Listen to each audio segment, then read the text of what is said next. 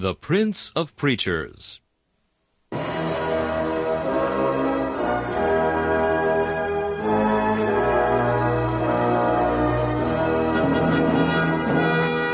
Charles Haddon Spurgeon has been called England's greatest contribution to the spread of the gospel in the nineteenth century. One of his contemporaries said that the chief secret of Spurgeon's attractiveness was the fact that, in every sermon, no matter what the text or the occasion, he explained the way of salvation in simple terms. Spurgeon's messages remain one of the great treasure houses of Christian literature, still bringing the light of the gospel and the comfort of the Scriptures to hungry souls long after the preacher has passed into glory. This is Charles Kelsch inviting you to listen to a message from the Prince of Preachers.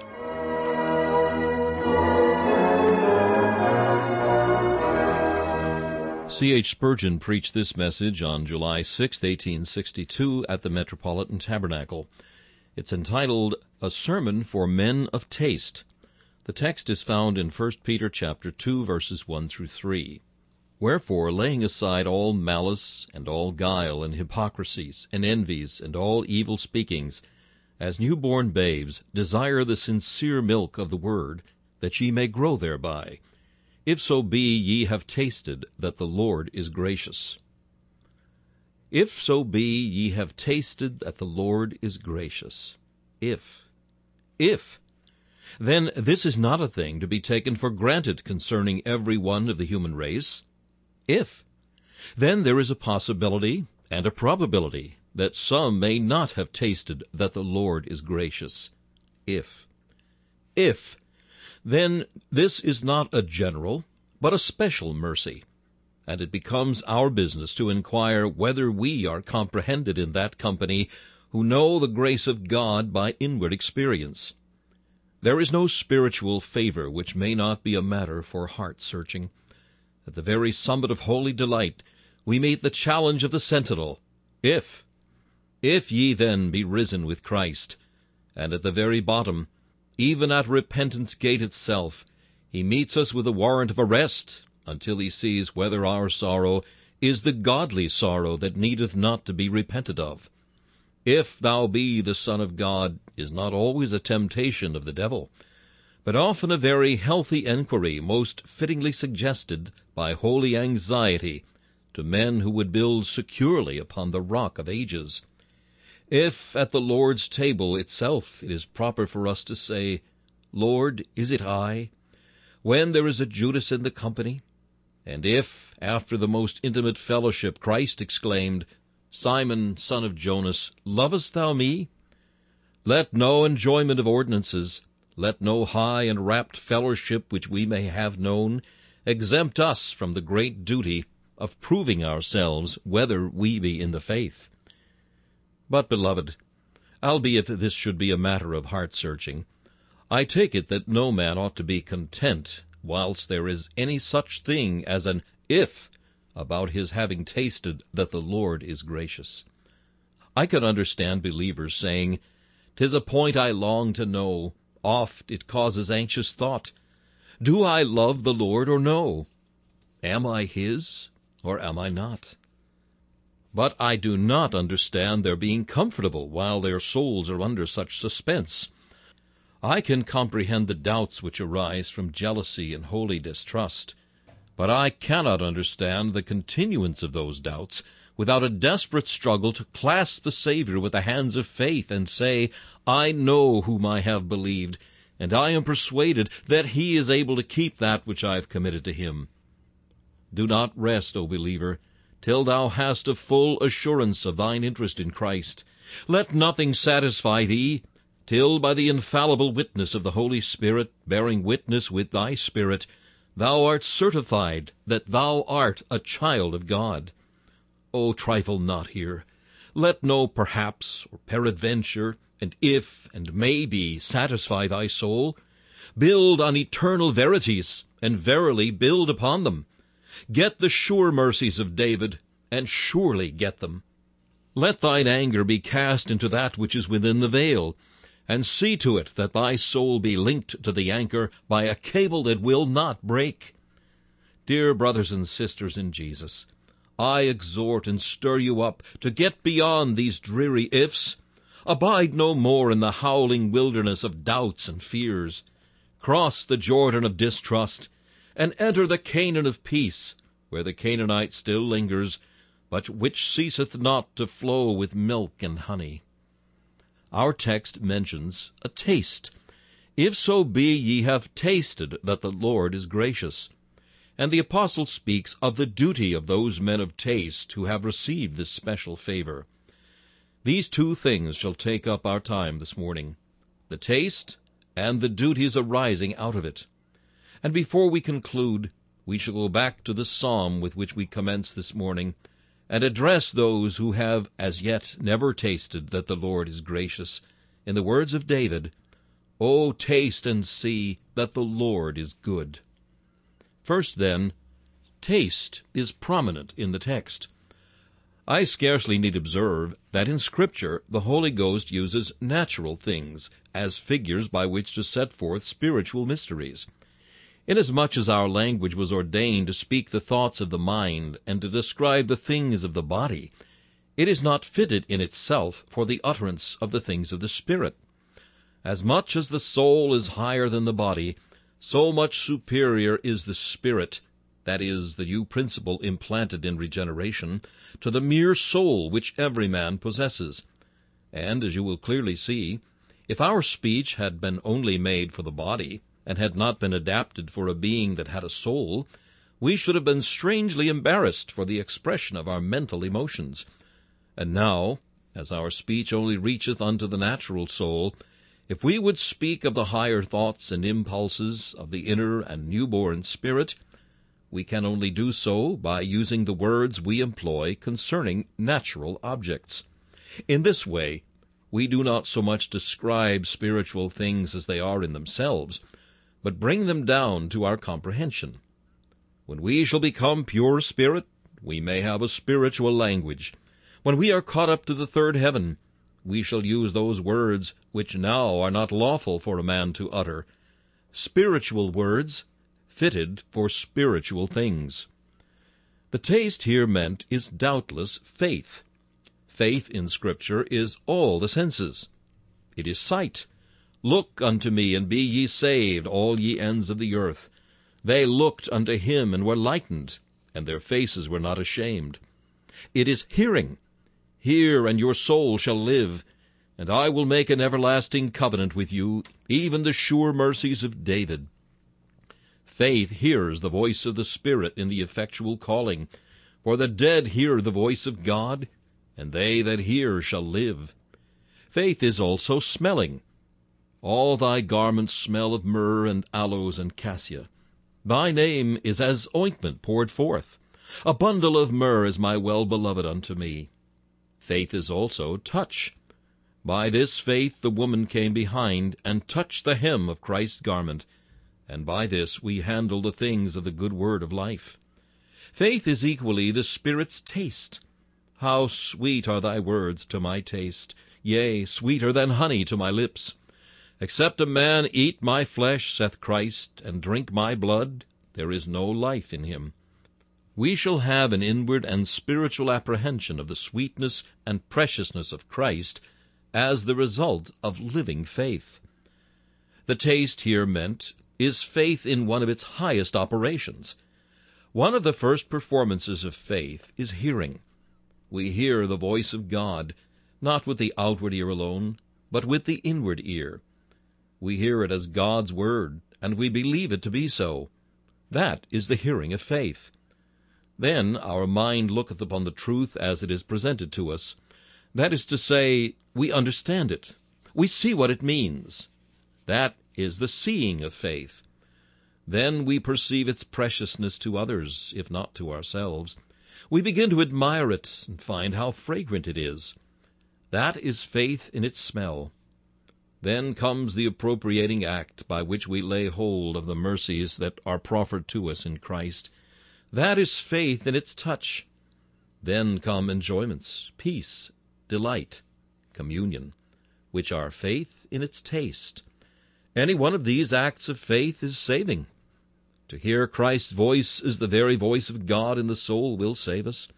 But that which gives the true enjoyment is the aspect of faith wherein Christ, by holy taste, becomes assimilated to us.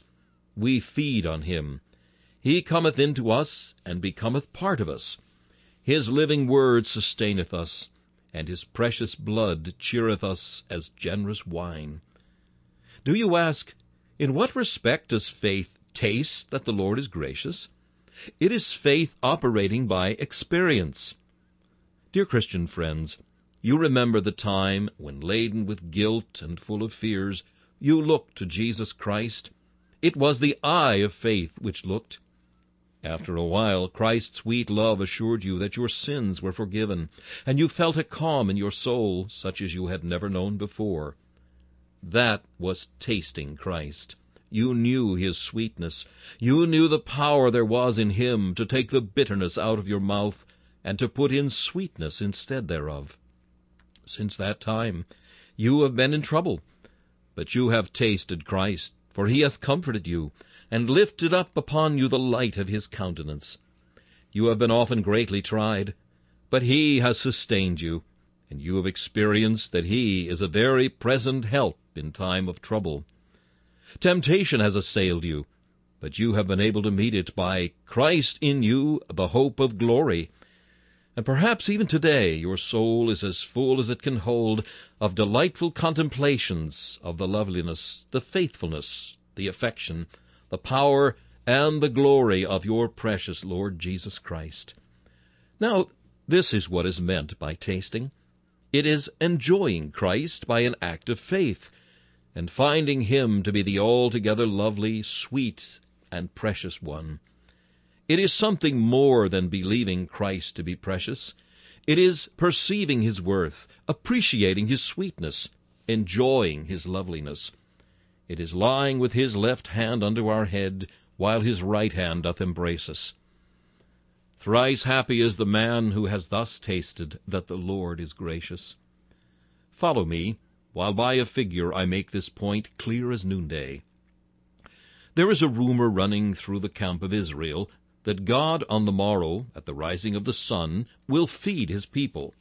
The rumor is believed. That is faith as hearing. Israel has heard that God will feed, and Israel believeth.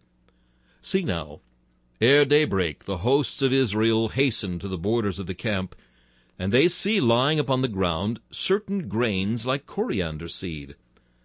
This, this, say they, is the food that God hath sent to us. That is faith as seeing. They take it up in their hands, they examine it and feel of what sort it is. That is faith as the touch. They put it to their nostrils. They ascertain somewhat of its character by the very smell. This is faith judging and discerning as smell. But lo, they place it in their mouths, and one of them saith, It tastes like wafers made with honey, and another saith, It is as fresh oil. This is faith enjoying, for now they have come not to hear of, nor see, nor smell, nor touch alone.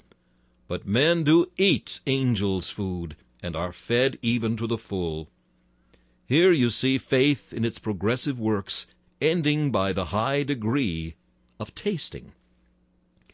Faith, as exhibited to us under the aspect of tasting, is a sure and certain mark of grace in the heart. It is a sure sign of vitality. Man by nature is dead in trespasses and sins. See if the dead can taste. Bring the most pungent drugs. Do these arouse the palate? Give them a foul draught, and see if nausea can be produced. Now put sweets to the dead man's tongue. Do the eyes glisten? It is long since that corpse has fed. Does it show any satisfaction in the presence of food? No, it is dead, and taste has fled with the once sentient soul. Verily, brethren, no man can taste of Christ in his natural estate, and if you or I know Christ to be precious, we may be sure that we are alive through the Holy Ghost. We may not be able to say when the Spirit of God came into us. Perhaps this may be a trouble to us, that we do not know the day when we were quickened from our death in sin. But, dear friend, the life is there itself. Dost thou enjoy Christ? Is his name sweet music to thee? Oh, canst thou roll the doctrine of his atonement under thy tongue as a sweet morsel? Say, is his flesh food to thee? Dost thou rejoice in his redemption? Then thou art alive, for no dead soul could ever taste heavenly things, and to taste that the Lord is good is a certain evidence that the quickening Spirit abideth in thee. Or, to put it in another light, if men have a taste of Christ, it is certain evidence of a divine change, for men by nature find no delight in Jesus. Books of surgery tell us of a few persons without taste, but the cure for such unfortunates is unknown. Their infirmity is beyond the reach of drugs or surgery. If a man should be without hearing, the surgeon might perhaps effectually operate, or if blind, the film might be removed from the visual orb. But if without taste, the defect is beyond the range of mortal power. So if any man hath a taste for Christ, inasmuch as he had it not by nature, and he could not have obtained it of himself, for his is a case out of the pale of human ability. That same Christ who raised the dead must have given this holy taste to the tasteless palate and tongue of the sinner. I do not inquire what your experience may have been or may not have been. If Christ be precious to you, there has been a work of grace in your heart. If you love him, if his presence be your joy, if his blood be your hope, if his glory be your object and aim, and if his person be the constant love of your soul, you could not have had this taste by nature, for you were dead. You could not have acquired this taste by learning, for this is a miracle which none but the God who is supreme over nature could have wrought in you. Let every tried and troubled Christian, who nevertheless does taste that the Lord is good, take consolation from this simple remark.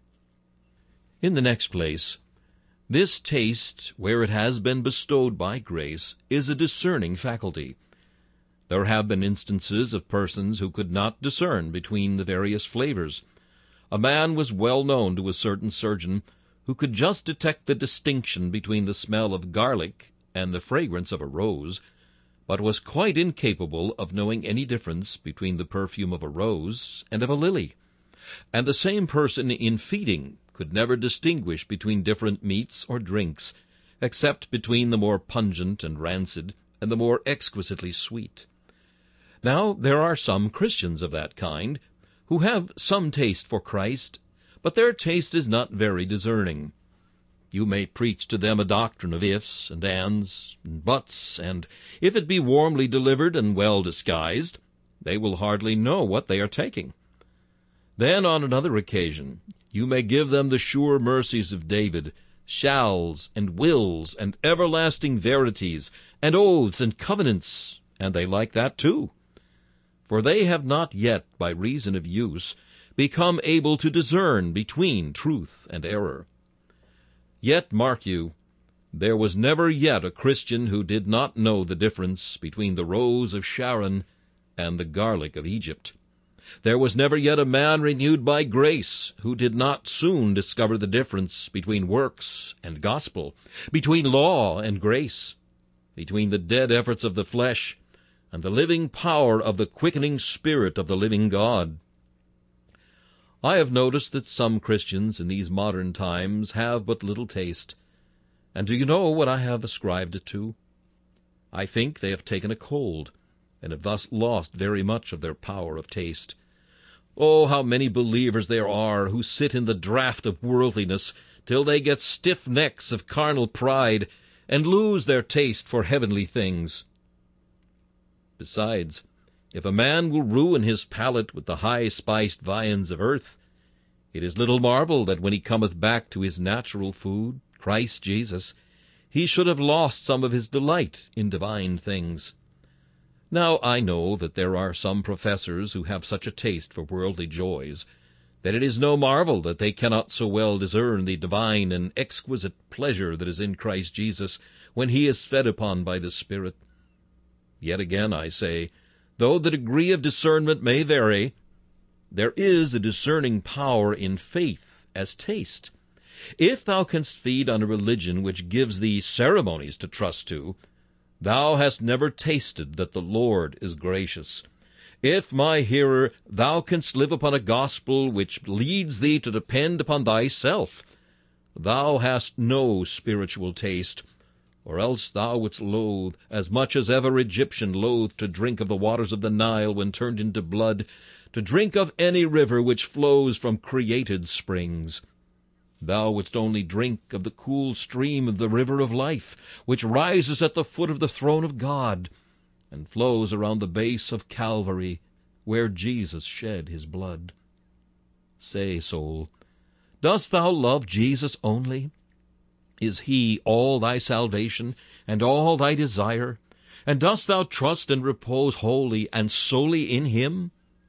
For if not, then thou hast no spiritual taste, and thou hast no reason to believe that thou belongest unto Jesus Christ at all. But again, to pass on, having sufficiently enlarged upon that point, faith as a taste is not simply a discerning, but a delighting faculty. Men derive much satisfaction from the organs of taste.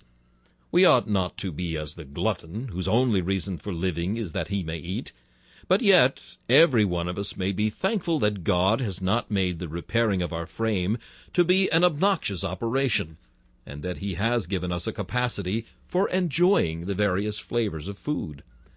Certain critics have a faith which is very good for discerning, but never for enjoying. They have a fine nose for heresy. Oh, the moment it comes anywhere near them, they discover it. And if there be half a word in a sermon they do not like, how sure they will be to take it home. One bad fish in our basket, and it will be cried all around town before tomorrow. But let us offer never so much that is good, we can scarce win a notice. Dear friends, I would have God's people discern, but the discerning propensity ought not to destroy the enjoying faculty. I bless God that I love the doctrines of grace, but I never considered the doctrines of grace to be like drawn swords with which to fight every man living. I know it is a good thing to be like the armed men about the bed of Solomon, each with his sword upon his thigh because of fear in the night. But for my part, to recline upon that royal bed and sleep with Jesus' bosom for a pillow is better still. I pray you, dear friends, delight yourselves in Christ. Let your faith so taste Jesus as to make you glad. Let your joy be as the joy of harvest, and sing ye with Zechariah, how great is his goodness, and how great is his beauty. Corn shall make the young men cheerful, and new wine the maids. Better is Christ to you than all earth's harvests. He is the cluster of Eshcol, so heavy that one man can never carry all of Christ. He is not one grape, but a cluster of sweetness is our beloved unto us. Feed to the full, eat, yea, drink abundantly, O beloved. Be ye satiated with delight, and let your soul rejoice as with marrow and fatness. So shall ye understand in the fullest degree what this taste is, which so delighteth the soul of man. King Solomon during his lifetime sat at a feast. The first rich viand was one which he had asked for himself. It was wisdom. He tasted all its dainty morsels, and he cried, "In much wisdom is much grief, and he that increaseth knowledge increaseth sorrow." Then an attendant, all bedecked with gold and silver, brought in the lordly dish of riches, and Solomon ate thereof, till he cried out, "All is vanity and vexation of spirit. There is no profit under the sun." Then there came in one who looked most bewitching, bearing the dish of carnal and fleshly pleasure, and Solomon greedily sat down thereat, for this time, he thought, full sure he had obtained the honey that would enlighten his eyes. So Solomon feasted to the very full, and at the last he said, "Vanity of vanities, all is vanity." But he never would have said this concerning the true wisdom, For at the last, when the old man ceased to be a hunter of pleasure, he bore his willing testimony to the perfection of that love which is better than wine. Dearly beloved, you who know what it is to taste Christ can witness that Emmanuel's love makes you like Jonathan in the wood, who did but dip the end of his spear into the honey, and his eyes were enlightened. Oh, what enjoyment, what joy, what consolation, what leaping of heart is there to that man who has learned to feed on Jesus and on Jesus Christ alone. We must remark, dear friends, that this taste of ours is in this life imperfect. As old Master Durham says, "'Tis but a taste." You have tasted that the Lord is gracious, but you do not know how good and how gracious he is. I am sure my soul was hot within me when you were singing that verse just now. But when I see thee as thou art, I'll praise thee as I ought. There is another verse, too, which I may aptly quote. When I have tasted of the grapes, I sometimes long to go where my dear Lord the vineyard keeps, and all the clusters grow. We have not yet rested beneath the vines of Canaan. We have only enjoyed the first fruits of the Spirit, and they have set us hungering and thirsting for the fullness of the heavenly heritage. We groan within ourselves, waiting for the adoption. We are like David. We have had a draught of water from the well of Bethlehem that is within the gate, brought to us through the valor of Christ Jesus. But we have not yet drank the clear, cool stream in all its perfection, at the fountain head. We are but beginners in spiritual education. We have learned the first letters of the alphabet. We cannot read words yet, much less can we read sentences. We are but infants now. We have not come to the stature of perfect men in Christ Jesus. As one says, "He that has been in heaven but five minutes knows more than all the general assembly on earth, though they were all learned divines." We shall know more of Christ by one glimpse of him in heaven than we shall know by all our learning here. 'Tis but a taste here, and if a taste be so ravishing, what must it be to sit at the table and eat bread in the kingdom of God? Here I must again remark that this imperfection of taste is in some Christians far more conspicuous than in others. There are some believers who seem to have no appreciating taste for Christ. They hardly know the savor of his blessed name. I declare to you all, if Christ were not better than the visible church, we might be weary of him. His church, alas, is but the blurred and blotted portrait of himself. Lovely she is, but sometimes those blots and blurs are so conspicuous to our anxious eyes that we rather mourn her uncomeliness than rejoice over her beauty. Oh, how many are there among you, professors of Christ, that are none of his? What says the apostle? "For many walk, of whom I have told you often, and now tell you even weeping, that they are the enemies of the cross of Christ, whose end is destruction, whose God is their belly, and whose glory is in their shame." Dear brethren, let us purge ourselves from the corruptions of these pretenders. Frivolity, pleasure, gain, worldliness, covetousness, what have these things to do with us? Get ye hence, get ye hence, avaunt ye fiends! But how many open their hearts and say, "Come, hide here, ye unclean spirits, come and dwell with us." Surely, surely, surely you have but little taste, if any, for the manna of Christ, or you would never eat the dust which is the serpent's meat. God quicken his people. Wash their mouths out, if necessary, even with bitter medicine, till they desire Christ anew, and cleave to him with full purpose of heart. Though ours is an imperfect, we thank God it is a growing taste. Old Barzillai told David that he was too old a man to enjoy dainties. Said he, Can thy servant taste what I eat or what I drink? We know that sometimes in the decline of life, the taste, like the other powers of manhood, decays. But glory be to God, a taste for Christ will never decay. The good bishop, when he was dying, was asked by his wife whether he knew her. But he shook his head, for memory had failed. His dearest friends and children, after repeating their names, asked whether their dear friend and father had not some recollection of them. But again he shook his head. "Do you remember Jesus?" said one. And oh, how he clasped his hand together, for that was a name he never could forget. Our venerable friends who are present with us this morning find, at least I hope they do, that they have a loosened grip for the world, but a tighter grasp for Christ. When your eyes grow dim and you need your glasses, I hope you can see Christ more clearly than ever.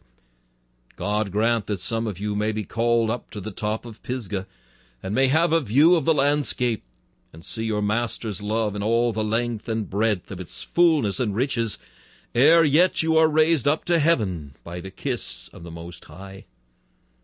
In dying moments, the Christian's taste gets quickened, and whereas before he thought Christ sweet, now he knows he is. Whereas he once compared him to honey, now he declareth that honey from the honeycomb is sour compared with Christ. And he can cry out with Rutherford, "Black heavens, black moon, black sun, but fair, fair, incomparably fair Lord Jesus." He can now tread everything beneath his feet as he would a dead and corrupt thing.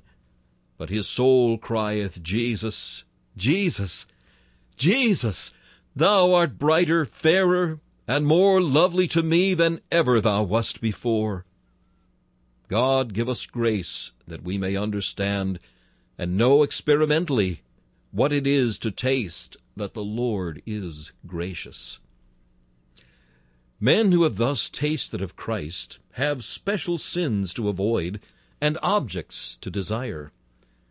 We first dwell upon evils to be avoided. Malice. Revenge is sweet, is the proverb of the Italians, and many an Englishman has half learned it, if not wholly. Revenge is sweet, but not to the man who has tasted Christ. For he says, "How can I have vengeance upon my fellow, when Christ hath put away my sin?" Now forgiveness is sweet, and he loatheth malice, and turneth aside from it as from venom itself. Guile, that is craftiness whereby men rob their fellow creatures. Some men think guile a very fine thing. "That's a sharp fellow," says one, and sage fathers pat their boys on the back and say, "If you become a sharp fellow, you will be an alderman yet." See yon traitor, you must keep all your eyes open, or he will take you in. He does not exactly tell lies, but, well, he shaves very closely to the truth. It is guile, low craftiness and cunning. A man of God hates that thing. What, I, I, the servant of the God of truth, crouch, bend, fawn, do anything but what is upright to gain wealth? As surely as the Lord saith concerning the Laodicean church, "I will spew thee out of my mouth," so the believer saith concerning anything that is not true and straightforward, "I am sick of it, I loathe it, I abhor it, I turn from it." The next thing is hypocrisy, whereby men are not so much robbed and injured as deceived. A Christian can be no hypocrite. Hypocrisy, like all other sins, lurks in man till the very last. But a believer hates to pretend to be what he is not. A man who has once tasted that the Lord is gracious is a true and transparent man in his profession. If any suppose him to be better than he is, he does not wish to wear feathers that are not his own.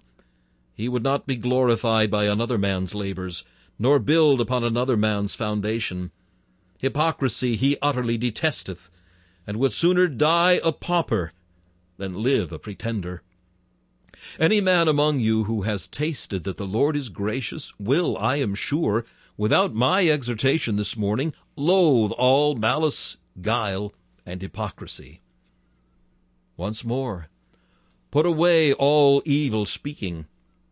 I am sorry to say that there are some, who I hope are Christians, who do not hate evil speaking. Have you heard about Missus So-and-so? I shall not mention names, but there are fifty, perhaps a hundred here, to whom it will apply. There is a little mischief in the village about Miss A or Mister B, and Missus Tittle-Tattle is up as early as possible, and calls on Missus Scandal and says, "Have you heard the sad news? I hope it is not true." "No, I have not heard it." "Well, don't mention it to anybody else. I hope it is not correct. But I have heard so-and-so." And the two sit down, and they make such a breakfast over it. And they both say they hope it is not true, while all the time they are as glad of it in their hearts as ever they can be. They go on telling others they hope it is not true, and telling them not to mention it to anybody else, until they do all the mischief before they have stopped to inquire whether or not they are telling lies. Then there are the men. They like a bit of scandal in the newspapers every now and then. Public men have often to feel that evil speaking must be very sweet to the people, or surely it would never pay to print such barefaced lies. A Christian should have nothing to do with scandal, but should say in a company, "Stop, I cannot sit by and hear you say that of an absent person. If he were here, you might say what you liked, but as he is not, please hold your tongue, for I am here as a defender of those who are backbitten." Every absent man should have an advocate in a Christian. More especially should this be true when the rumor injures a brother.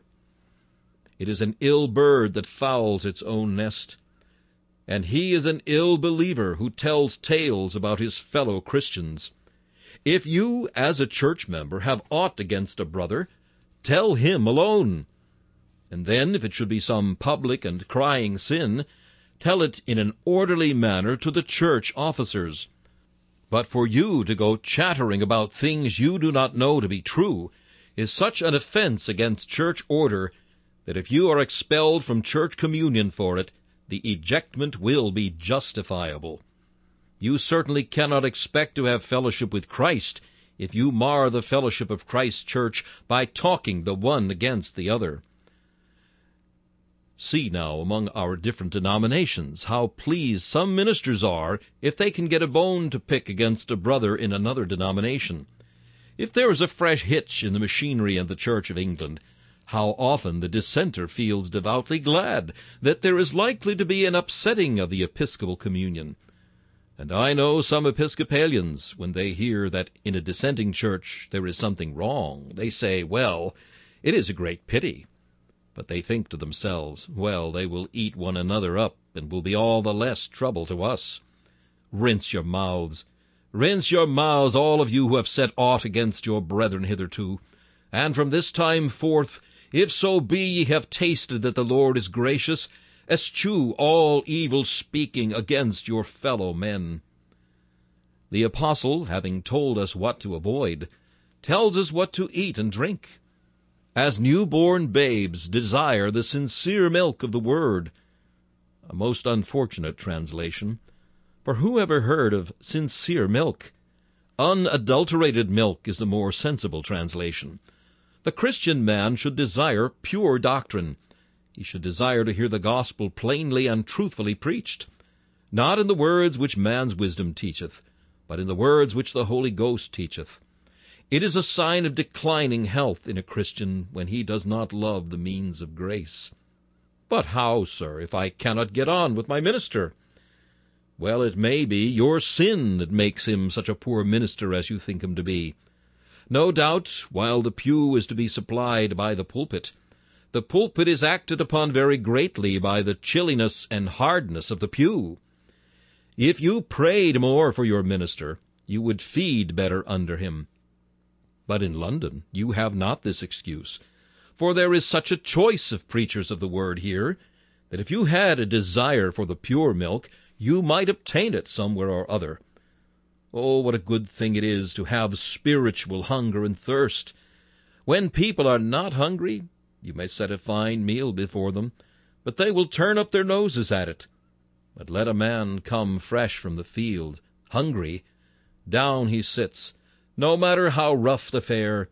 He only wants it to be sweet, wholesome, and nutritious, and he cuts huge slices for himself and feeds to the full. Give me a congregation of hungry hearers, such as I usually see here on the Sabbath day, with eyes that seldom turn from the preacher, and with ears that catch every word. I think any man could preach to my congregation, for you come up here hungry. A minister would wish to be like the mother bird, which comes back with the worm to the nest, and finds all the mouths open, every one desiring to be fed. Now, this is just, I think, what the apostle meant. As newborn babes desire the sincere milk of the word. You know babes do not have set times for desiring their food, but when they want it, they will have it, and will cry till they get it. So should it be with believers. They should have such unceremonious longings to be fed from the breasts of heaven's consolation, that they will cry till they get the heavenly food from God their Father, that living food by which they grow and are made strong in Christ. I have thus enlarged upon my text, and now two or three minutes only upon the next. Oh, taste and see that the Lord is good. Dear Christian friends, I have spoken to you of this taste, but among us this morning in the galleries and down below here, there is a goodly sprinkle of men who do not know Christ. They have come up to this house of prayer, not that they might know Christ, but that they might see a vast congregation, and amuse themselves by novelty. Ah, how many come with this miserable object! Well, let them come for whatever they like. We are glad to see them, for being in the way, God may meet with them. Now to such of you who are not believers in Christ, and have never tasted that he is gracious, we say this, "O taste and see," by which we mean experience is necessary. Taste and see. You cannot see without tasting. If you would know whether religion is a good and happy thing, try it. It is not rubbing the bread upon the cheek, it is tasting. You must have an inward sense of the things of God. My son, give me thine heart. Believe on the Lord Jesus Christ, and thou shalt be saved. Let thy heart believe in Jesus. Be not content with ceremonies. Rest not with outward morality. Only that which reaches the core will really affect the fruit of the tree. We must make the fountain pure, or else our filtering the stream is all in vain. Taste and see. Dear hearers, I cannot insist too earnestly upon this. Get an inward religion, vital godliness, which goeth into the secret parts of the belly and dwelleth in the inner man. Nothing but tasting can save your souls. And then we say, taste and see.